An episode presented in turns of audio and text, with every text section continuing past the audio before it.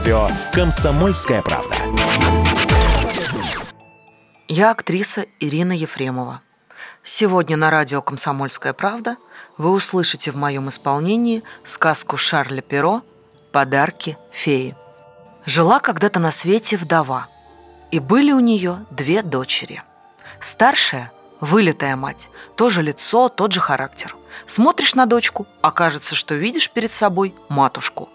Обе, и старшая дочь, и мать, были до того грубы, спесивы, заносчивы, злы, что все люди, и знакомые, и незнакомые, старались держаться от них подальше. А младшая дочка была вся в покойного отца. Добрая, приветливая, кроткая. Да к тому же еще красавица, каких мало. Обычно люди любят тех, кто на них похож.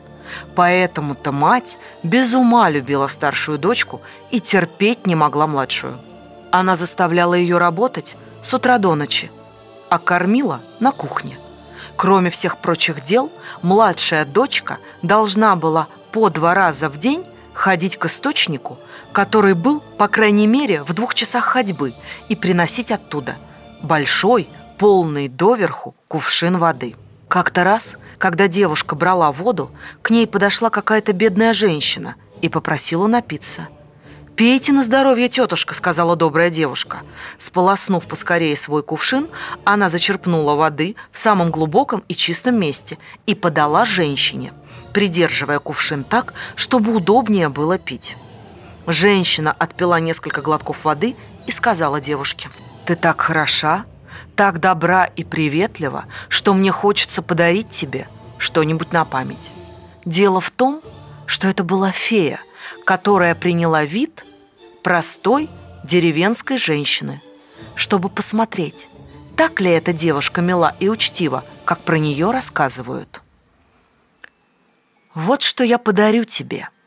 С нынешнего дня каждое слово, которое ты промолвишь, упадет с твоих губ либо цветком, либо драгоценным камнем. Прощай. Когда девушка пришла домой, Мать стала бронить ее за то, что она замешкалась у источника. «Простите, матушка», — сказала бедная девушка, — «я нынче и вправду запоздала». Но едва только она проронила эти слова, как с губ ее упали несколько роз, две жемчужины и два крупных алмаза. «Смотрите-ка», — сказала мать, широко раскрыв глаза от удивления, «мне кажется, вместо слов она роняет алмазы и жемчуга». «Что это с тобой приключилось, дочка?» Первый раз в жизни она назвала свою меньшую тоже дочкой. Девушка попросту, не таясь и не хвалясь, рассказала матери обо всем, что с ней случилось у источника. А цветы и алмазы так и сыпались при этом с ее уст. «Ну, если так, — сказала мать, — надо мне послать к источнику и старшую дочку. А ну-ка, Фаншон, посмотри, что сыплется с губ твоей сестры. Чуть только она заговорит. Неужели тебе не хочется получить такой же удивительный дар? И ведь нужно для этого всего-навсего сходить к источнику, и когда бедная женщина попросит у тебя воды, вежливо подать ей напиться. «Ну вот еще, охота мне тащиться в эдакую даль», — отвечала злючка. «А я хочу, чтобы ты пошла», — прикрикнула на нее мать, «и сию же минуту, без разговоров». Девушка нехотя послушалась и пошла, так и не переставая ворчать. На всякий случай она захватила с собой серебряный кувшинчик, самый красивый, какой был у них в доме. Едва успела она подойти к источнику, как навстречу ей из лесу вышла нарядно одетая дама и попросила глоток воды. Это была та же самая фея, но только на этот раз она приняла облик принцессы, чтобы испытать, так ли груба и зла старшая сестра, как они рассказывают. «Уж не думаете ли вы, что я притащилась сюда, чтобы дать вам напиться?» сказала девушка дерзко. «Ну, конечно, только для этого. Я и серебряный кувшинчик нарочно захватила, чтобы поднести воду вашей милости. А, впрочем, мне все равно. Пейте, если хотите». «Однако вы не очень-то любезны», сказала спокойно фея. «Ну что ж, какова услуга, такова и награда. С нынешнего дня каждое слово, которая сорвется с ваших губ, превратится в змею или жабу. Прощайте. Как только девушка вернулась домой, мать кинулась к ней навстречу. «Это ты, доченька? Ну как?» «А вот так, матушка», – буркнула в ответ дочка. И в то же мгновение две гадюки и две жабы плюхнулись на порог. «Ах, боже мой!» – вскрикнула мать. «Да что ж это такое? Откуда?» «А, знаю!» это твоя сестра во всем виновата. Ну, поплатится же она у меня!» И она кинулась на младшую дочку с кулаками.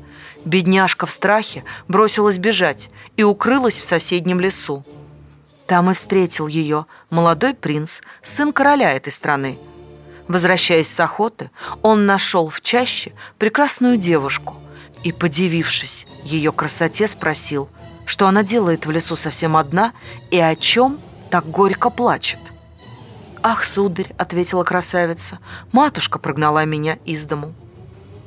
Королевский сын заметил, что с каждым словом девушка роняет из уст цветок, жемчужину или алмаз. Он изумился и попросил объяснить, что это за чудо. И тут девушка рассказала ему всю свою историю.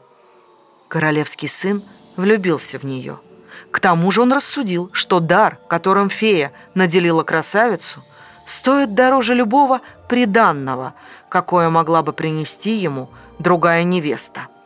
Он увез девушку во дворец к своему отцу и женился на ней. Ну а старшая сестра с каждым днем становилась все противнее и несноснее. В конце концов, даже собственная мать не выдержала и прогнала ее из дому.